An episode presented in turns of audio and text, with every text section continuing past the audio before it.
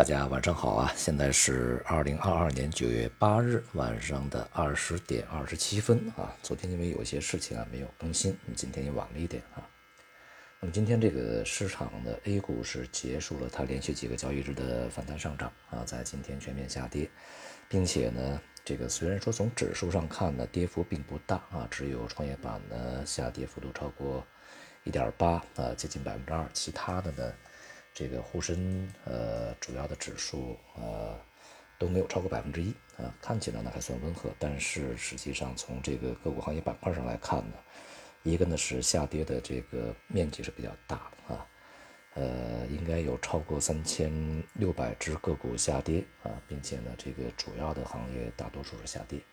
那么另外呢就是这个很多行业板块啊下跌的幅度也不小啊。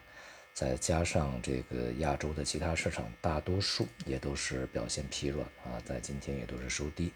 所以说呢，这个整体的气氛的气氛啊，仍然是非常的弱的一个状态啊。当前呢，一方面从经济数据上来看呢，我们国内啊没有看到这个比较积极的一些动向，像昨天公布的一些外贸数据也是比较差的啊，远远不及预期。而且内外部这个形势呢，都不是特别的这个良好啊。而另外一方面呢，市场的这种观望心态啊，使得这个整体的交易呢是相当的不活跃。那么因此呢，这个市场缺乏呃足够的这个强有力的，哪怕是勉强能够去作为呃拉升的这样的一些理由啊。从整个节奏上来看呢，这个市场啊，大体在九月份大多数时间里边应该是承压的啊。呃，并且呢，在十月的中旬之前啊，比如说九月九月底、十月初这个时间段呢，有可能啊会出现一些这个啊调整啊下行的一些阶段性的低点啊，这个行情呢可能会有一些反弹出现啊，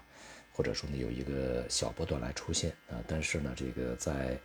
呃市场没有充分波动之前，这种机会出现的可能性也比较小，也就是说呢。呃，我们在期待市场提供给我们买入机会的之前啊，应该呢先去这个提防整个市场会有集中的风险释放以后啊，这种这个机会才会出现啊。同时呢，像这个市场的一些核心资产啊，这个呃大盘蓝筹啊，招他万国呢，现在表现也是非常低迷啊，并没有能够去延续很好的一个反弹啊。呃，稳固的一个走势啊，目前仍然是比较弱啊，压力也比较大。呃，对于市场整体的这个威胁啊，仍然是没有消除啊，所以我们还是要注意。这在股市层面啊，再加上这个资金呢，今天看起来呢，这个北向资金应该是连续第五个交易日流出啊，这个也从整体市场上来说啊，这个显示出一个这个资金在逐步。有序的啊，这个有节奏的撤离的这样一个状态，我们在前面讲啊，一定要去关注全球市场、金融市场里面资金的一个动向啊。那么在外汇市场层面呢，这个几个问题啊，一个问题呢就是，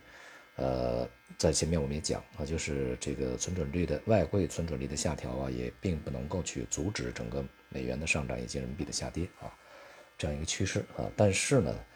由于央行对于这个当前的投机啊，这个炒作的重视，以及它口头上以及可能啊在操作层面的一些这个对于市场的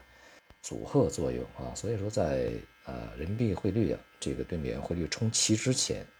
呃或许会出现调整啊，再加上像美债收益率呢，它的运行也不可能是直线的就一直往上走啊，